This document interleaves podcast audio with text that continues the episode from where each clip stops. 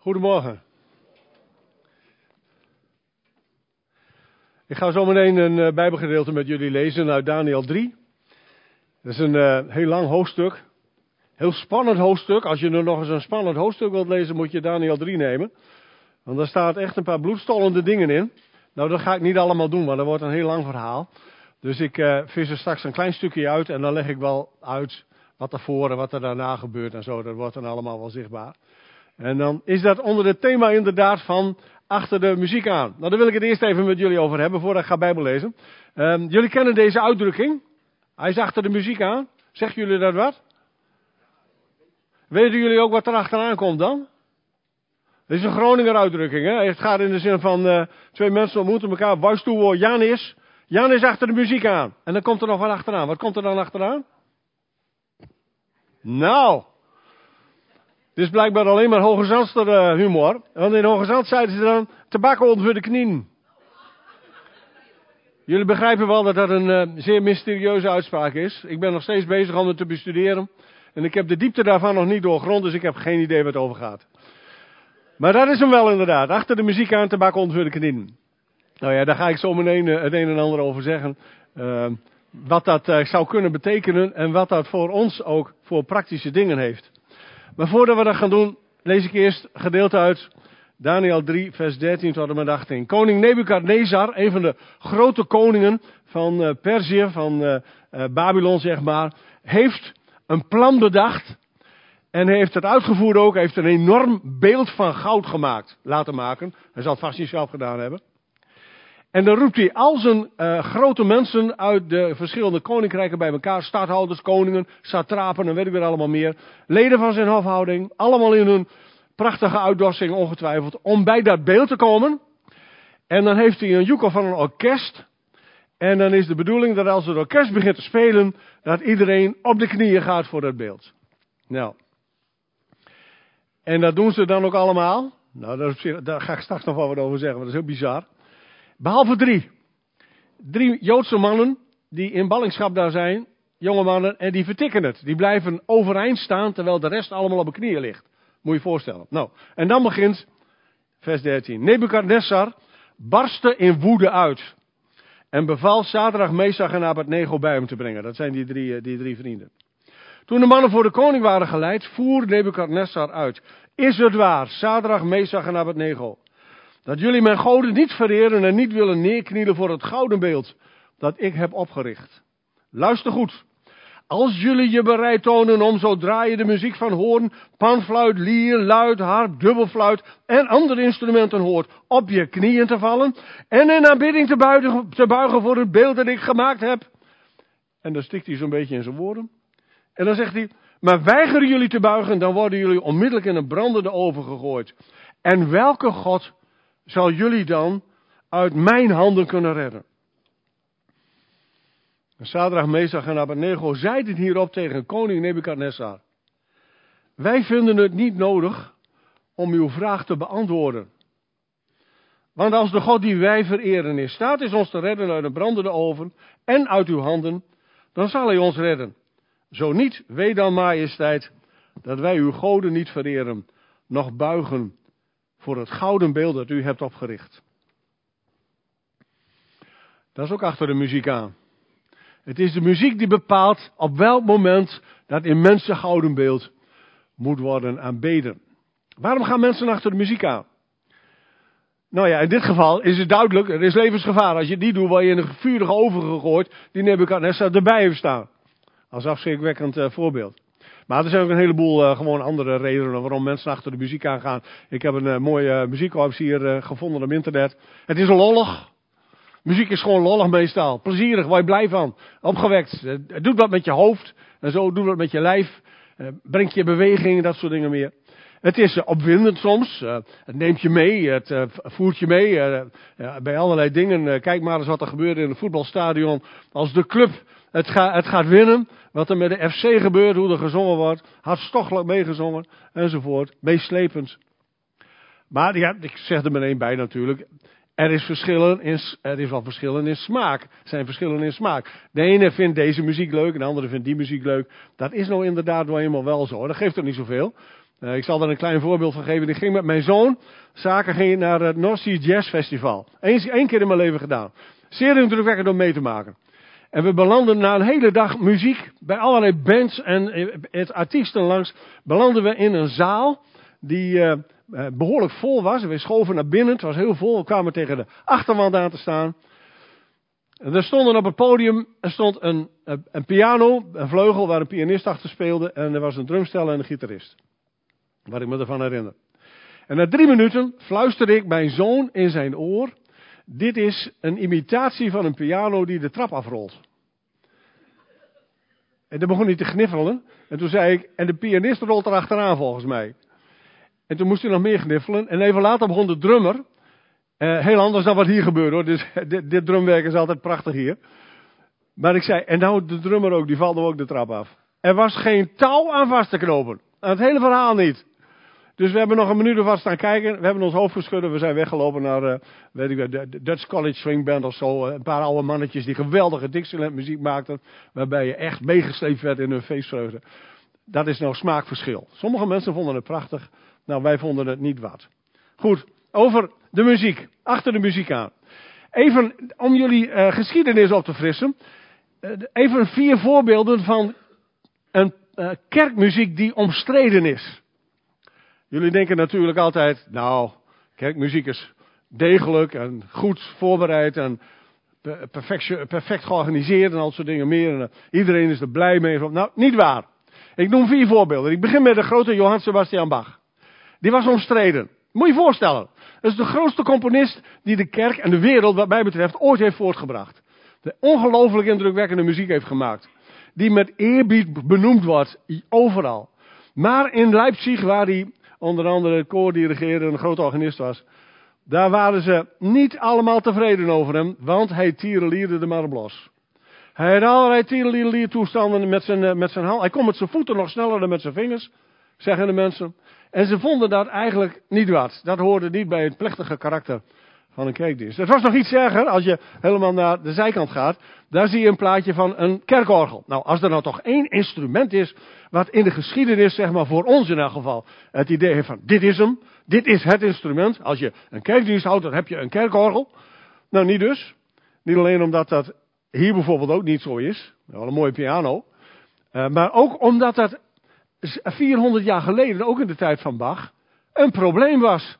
Er waren kerken die zeiden, wij willen absoluut geen kerkorgel. Wij zingen a cappella, want er mag niets de samenzang van de gemeente ook maar beïnvloeden of verstoren. Werelds. Bach was ook werelds. Omstreden. Moet je je voorstellen. Er zijn mensen van hun geloof afgevallen omdat op een gegeven ogenblik het kerkorgel afgeschaft werd. Dan relativeert dit wel hoor. Als je dit soort dingen bedenkt, dan denk je wel, oh, oh, wacht, oh, dat speelde kennelijk ook een rol. De gitaar. Nou, dat is hier schering en inslag en dat gaat hier altijd geweldig. Ik heb heel wat jaren ervaring met deze gemeente. En ik geniet elke keer weer van een combo dat op het podium komt. En prachtig. Er zit altijd een gitaar bij. Soms twee, soms meer nog. Helemaal geweldig. Maar er zijn tijden geweest waarin dat gewoon niet ging. Toen ik een jongetje was van een jaar of tien, was het ondenkbaar dat in de Baptistengemeente uh, aan de Beukenbergstraat dat er gitaar gespeeld werd in de eredienst. Geen sprake van. En als de jeugd dat dan een keer deed, nou ja, dan werd het min of meer gedoogd omdat het toch van de jeugd was, nou ja, dat was dan wel weer mooi. Maar verder, nee, er werd gezongen bij een hemelorgel, wat op zich al een heel bijzonder iets was. Kun je ook niet goed voorstellen. Oh, helemaal niet als je bedenkt dat in Psalm 150 het snarenspel nadrukkelijk genoemd wordt. Dan denk ik, dat staat al 2,5 millennium lang staat dat in de Bijbel. Lezen we dat dan niet? Hebben we dat niet door of zo? Maar dat was inderdaad in die tijd zo, werd niet naar gekeken. En tenslotte, de accordeon. Prachtig instrument. Uh, mijn vader was jeugdleider in Hoge Zand in de Beukenbergstraat. Die had zondagavond 80 tot 100 jonge lui. Die, uh, waar hij allerlei uh, vrolijke dingen mee deed en allerlei serieuze dingen mee deed. En hij liet op een gegeven ogenblik Jacob Blauw accordeon spelen. Sommigen van jullie hebben Jacob Blauw nog wel gekend, denk ik. Uit Siddeburen, tweeling. Uh, en uh, Jacob was degene die. Uh, kon heel mooi tekenen. En Jacob was degene die prachtig accordeon kon spelen. Dus mijn vader zei tegen Jacob: speel eens een uh, stuk op je accordeon. En Jacob speelde: Wien blijft Wien. En dat kwam de gemeente ter oren. En op de eerstvolgende gemeentevergadering werd er een vraag over gesteld. Of de raad op de hoogte was van het feit dat er op de jonge liedenbijeenkomst wereldse muziek gespeeld werd. Te weten: Wien blijft Wien. Nou, dat leverde enige commotie op. En mijn pa die vond het maar niks. Dat ze commentaar hadden op zijn programma. Dus die nam op een subtiele manier wraak. Door bij een volgende gemeenteavond, feestavond, waarbij Jan en allemaal wat mocht doen. Uh, hem opnieuw op het podium te laten zitten, accordeon. En hij speelde een prachtig meeslepend stuk. Wat iedereen geweldig vond om te beluisteren. Ze deden allemaal, ze deden allemaal meer met mee. Ik kreeg een daverend applaus na afloop. En mijn vader vermeed wijselijk te zeggen welke, welk nummer dat hij gespeeld had. Want hij speelde Ole Quappa. Een tango ge, uh, geschreven door een Nederlander. Uh, en een, een, uh, een, beroemd nummer ook over de hele wereld. het was maar goed dat de gemeente het niet wist. Kortom, subtiele wraakneming. Want dat vonden ze allemaal wel prachtig. Relativeer de boel erg. De klank van de muziek is niet beslissend. Beslissend is wie je ermee dient. Want daar gaat het over. Wie eer je ermee? Wat is de strekking ervan? Wat is de bedoeling? Wat bedoel je ermee als je zo midden in de muziek zit? Nou, laten we maar even kijken naar Daniel 3, want daar is muziek aanwezig. Nou, dit is nou zo'n Bijbeltekst waarbij uh, vaak en uitbundig gepreekt wordt over de geloofsmoed van die drie vrienden. En dat is ook buitengewoon indrukwekkend wat ze daar doen. Dat ga ik zo kort even uitleggen. Maar wat mij dan treft in dit hoofdstuk, dat er maar liefst vier keer een orkest in genoemd wordt. Vier keer, het is de enige plek in de Bijbel waar je dat tegenkomt. Vier keer een orkest met naam en toenaam, met instrumenten en alles erop en eraan. Viermaal wordt het met nadruk genoemd. Want het is een belangrijk instrument op dat moment. Om de menigte van hoogwaardigheidsbekleders op de knieën te krijgen voor het beeld dat koning Nebukadnessar heeft laten maken. Over dat beeld is wel enige ja, vragen over natuurlijk van, wat was dat voor een beeld? Was dat een, een afgodsbeeld? Er waren genoeg afgoden in Babel, dus dat kon makkelijk. Uh, Marduk en zo, en bel, nog een stuk wat meer van die lui. Allemaal uh, zo dood als een pier vanzelf, maar goed, uh, mensen vereren alles wat dat betreft. Dus dat kon natuurlijk, maar er zijn er ook wel theologen die zeggen, nee, het was een selfie. Nou, dat zeggen ze niet precies, maar ze zeggen het was een afbeelding van Nebukadnessar zelf. Wij zeggen dan een selfie tegenwoordig, maar dat dus. Dat weten we niet helemaal zeker. Maar wat duidelijk is, is dat ze ervoor moesten knielen. Allemaal. Al die lui in hun statiegewaren. Daar zit ik dan over na te denken. Ik weet niet of jullie dat ook hebben. Dan denk ik, zou er iemand gestofzogen hebben van tevoren? Je zult toch een beetje mooie kleren, nou, plat op de grond, uh, hè, midden in het stof, misschien in de blubber zelfs. En dan uh, moet je ermee naar de stomerij. Hadden ze die wel vroeger? Allerlei problemen, doe maar op, als je erover na gaat denken. Hoe zit dat? Maar ze doen het. En het is geen wonder dat ze het doen. Want Nebukadnessar, geloof me maar lui, jullie zouden niet onder zijn regering willen leven. Heel simpel. Niemand van jullie.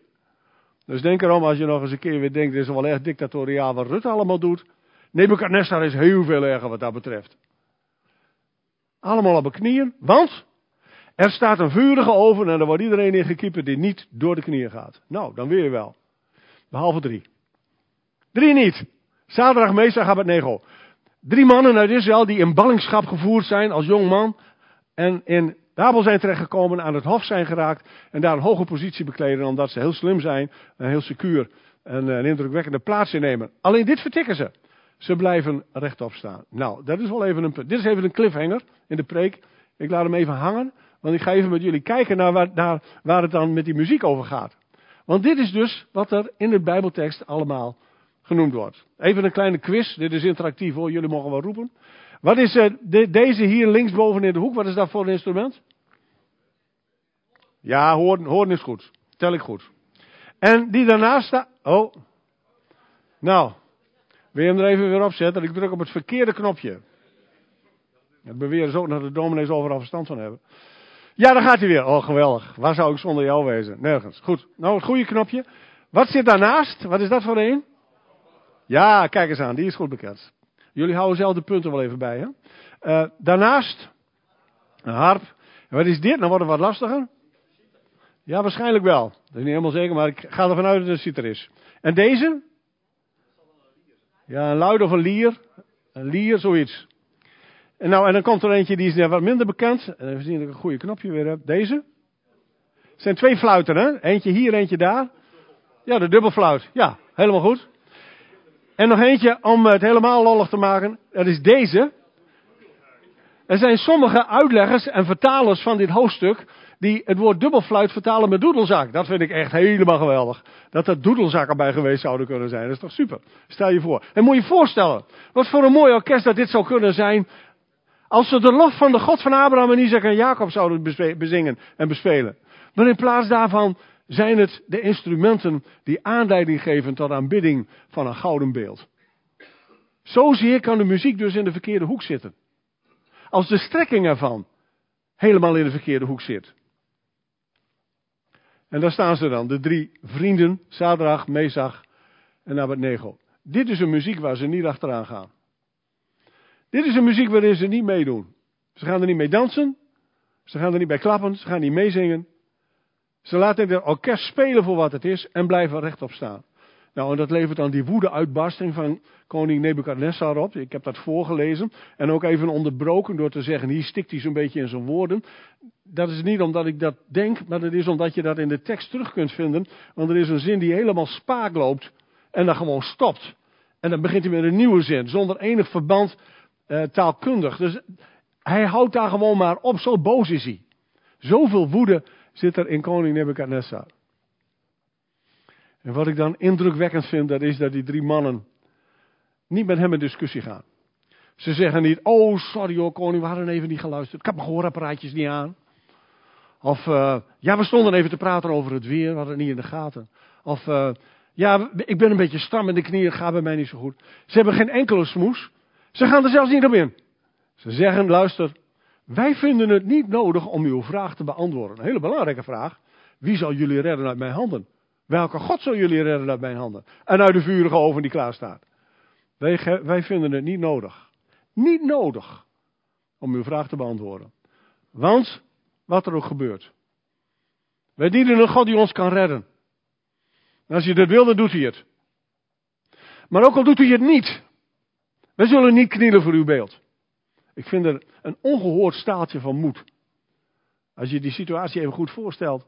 Dat ze dat durfden zeggen opstaan tegen de gevestigde macht met gevaar voor je eigen leven. Wij knielen niet voor uw afgodsbeeld. Want wij knielen alleen voor de God van Abraham, Isaac en Jacob. De God die wij hebben leren kennen als Vader van onze Heer Jezus Christus. Die zegt, naast mij geen andere goden. Niet, niet beelden maken, niet aanbidden. Want ik alleen ben de God die hemel en aarde gemaakt heeft. En dit getuigenis van die drie mannen is blijven bestaan door de hele geschiedenis heen. Heel kort wat er achteraan komt, want dat bevestigt het.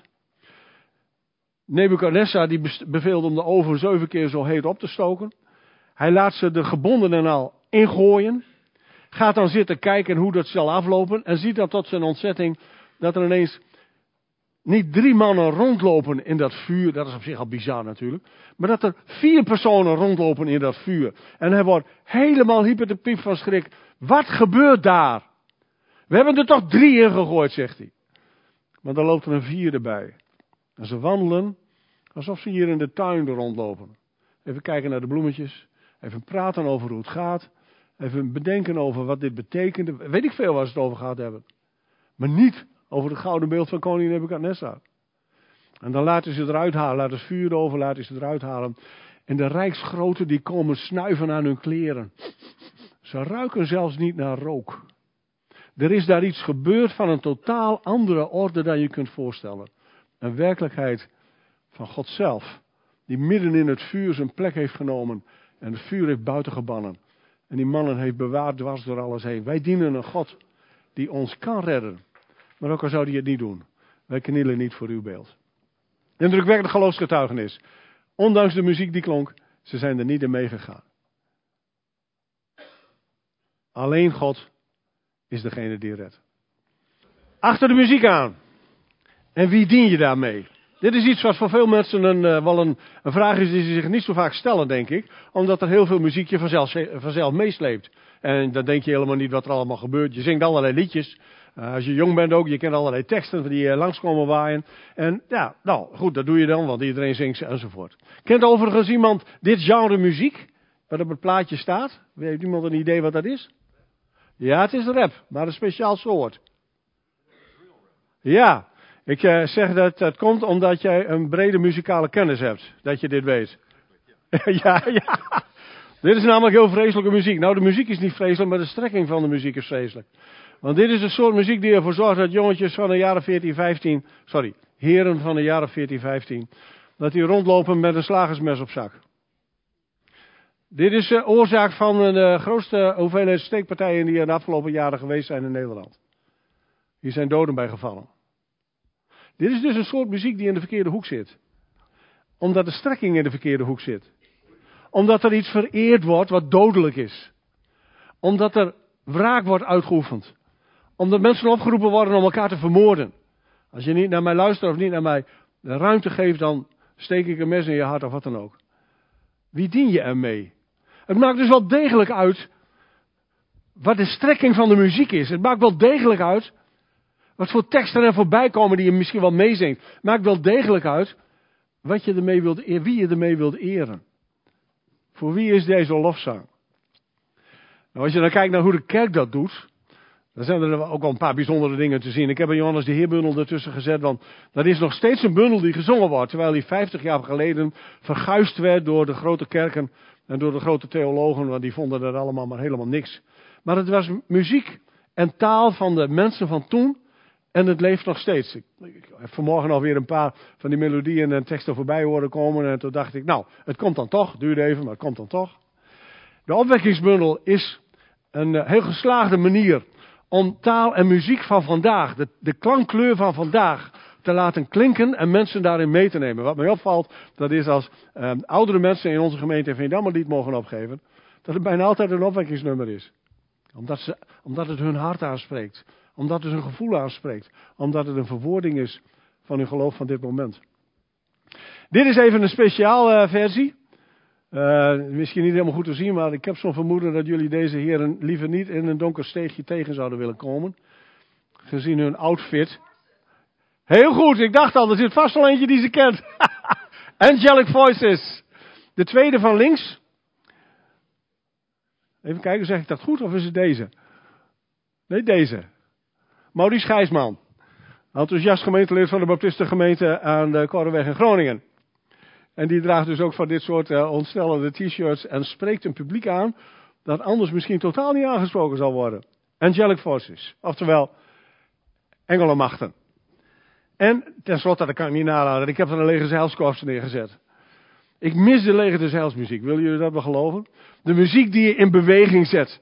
De muziek die duidelijk maakt dat je in de benen moet komen voor Jezus. Dat je niet op je, op je stoel mag blijven, ik zal het netjes houden, op je stoel mag blijven zitten. Maar dat er wat gebeuren moet, dat je in de benen mag komen en dat je voor Jezus mag marcheren. Dat je voor Hem op stap mag gaan. Van betekenis mag wezen. Ja, ik had, uh, dat bedacht ik veel te laat, een heel mooi filmpje heb ik ontdekt op internet. Van het uh, International Staff Songsters, dat is het, internationale koor van de Leger Zeils. 30 mannen en vrouwen die een complete zaal volledig plat zingen. Met een fenomenale techniek en een uh, geweldige inspirerende manier van zingen. Die zingen Count Your Blessings. Als jullie denken van ik heb even niks te doen, vandaag, morgen, ga op YouTube, zoek Count Your Blessings Salvation Army. En je komt een versie tegen van Tel je zegeningen, waar je onvermijdelijk vrolijk van wordt. Ik tenminste wel. Ik raak er ook ontroerd door, want ik vind het zo fenomenaal knap wat ze doen. Dat ze muzikaal, maar ook hun intentie bij elkaar brengen. Dit gaat over Jezus.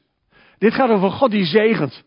Dit gaat over mensen die leren om hun zegeningen te tellen. Omdat ze weten van een God die zegent. En dat ze zich niet druk maken om wat voor gouden of ander soortig beeld ook dat mensen oprichten. Wat voor macht, hebben ze ook hebben. Hoe de tirannen ook roepen, de grote en de kleine. Er is een God die regeert. Er is een zoon van God die redder is. Er is een heilige geest van God die mensen totaal vernieuwt van binnenuit. Dat is waar het over gaat. En het leger des is er erg goed in om dat te laten horen en zien. We lopen achter de muziek aan. Dat doen we allemaal wel op een of andere manier. Achter welke muziek loop je aan? Wat is de muziek van je leven? Wat is de muziek die, waarvan je denkt, ja, dit is hem. Dit, dit, dit drukt mij uit. Hoe zit het bij de zoekers van deze wereld? Ik merk dat heel veel mensen verbindenis hebben met muziek en met muzieknummers. Die dingen uitdrukken. Verdriet of blijdschap of liefde of liefdesverdriet. Kan ook nog. Andere dingen, moeilijkheden, zorgen. Er is behoefte aan om achter de muziek aan te lopen. Maar wat voor muziek loop je achteraan dan? Ken je de muziek die klinkt omdat God regeert? Ken je de muziek die klinkt omdat Jezus redder is? Ken je de muziek die klinkt omdat de Heilige Geest mensen nieuw maakt? En ken je die op een manier dat die binnenin je zit? In je bestaan? Heb je je bestaan in de handen van God gelegd? Hoe zit het met de tieners? De tieners hier in deze kerk. Achter wat voor muziek loop je aan? Waar luister je naar? Waar kijk je naar? Wat voor filmpjes komen er voorbij? Zoek je de kick? Ik heb hier een fotootje van twee tieners die de kick zoeken. Ik zou dit niet aanraden trouwens, dat je op een skateboard met z'n tweeën achter een dikke zandauto aanrijdt omdat je die vasthoudt. Niet doen thuis. Weet je wel, dat is de waarschuwing die er aan bij hoort. Maar het laat wel iets zien, als je tiener bent, dan wil je ook wat beleven. Zo gaat dat nou eenmaal. En dat, is, ja, dat hoort er ook bij. Kijk uit wat je wilt beleven. Kijk uit ook wat je wilt beleven in de muziek. En in, de, in wat je zingt. En wanneer neem je het voor eigen rekening? Wanneer wordt de lofprijzen van de gemeente jouw lofprijzing? Jouw lied.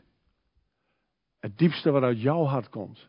Dat is een spannende vraag voor allemaal, alle jongelui die opgroeien in ons soort gemeenten. Ook in andere kerken, maar ook in ons soort gemeenten. Wanneer is het van jezelf? We hebben een paar hele mooie liederen gezongen net. Deze uh, Ere zei de eeuwige God. Een prachtig nummer. Wanneer is het van jezelf? Of is het nog steeds het liedje van pa en ma? Of het liedje van je vriendjes? Of het liedje van het combo, dat het heel goed kan, hoor, allemaal prima. En wanneer wordt het het liedje van jezelf? Wanneer ga je achter deze muziek aan? Dat is de uitnodiging die erbij hoort. Want dat doen we. We gaan achter de muziek aan. Wie dien je ermee? Wie eer je ermee?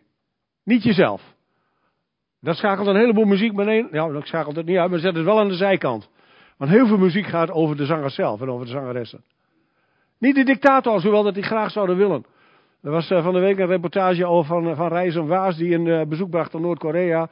Waarbij er een verering is van het leiderschap. Waarvan ik denk, nou, koning Nebuchadnezzar die is weer opgestaan. En de gouden beelden staan er weer. Er is niks nieuws onder de zon blijkbaar. Het zit in mensen om beelden te vereren. Maar dat kun je beter niet doen. Want die zijn dood. En Jezus leeft. Niet de dictators. Wij gaan achter de muziek van Christus aan. Deze gemeente wordt gekenmerkt door het feit dat ze achter de muziek van Christus aanloopt. Dat ze zich niet laat beïnvloeden door de orkesten van de wereld die willen dat we knielen voor allerlei machten en toestanden. Maar dat ze zich laat beïnvloeden door de liederen die geïnspireerd zijn door de geest van God. En die de lofprijzing van God bezingen en laten klinken. Mijn ziel maakt groot de Heere. Zegt Maria, wanneer ze ontdekt dat ze zwanger is van Jezus. Mijn ziel maakt groot de onder de mensen. Ik zal de mensen duidelijk maken hoe groot God is. Gezegend ben je als je achter die muziek aanloopt. En als je daardoor laat leiden. En je daardoor laat inspireren voor je doen en laten. Volg de Heer. Vergeet de dictators. Want dan ben je bij de goede muziek die eeuwig duurt. Amen.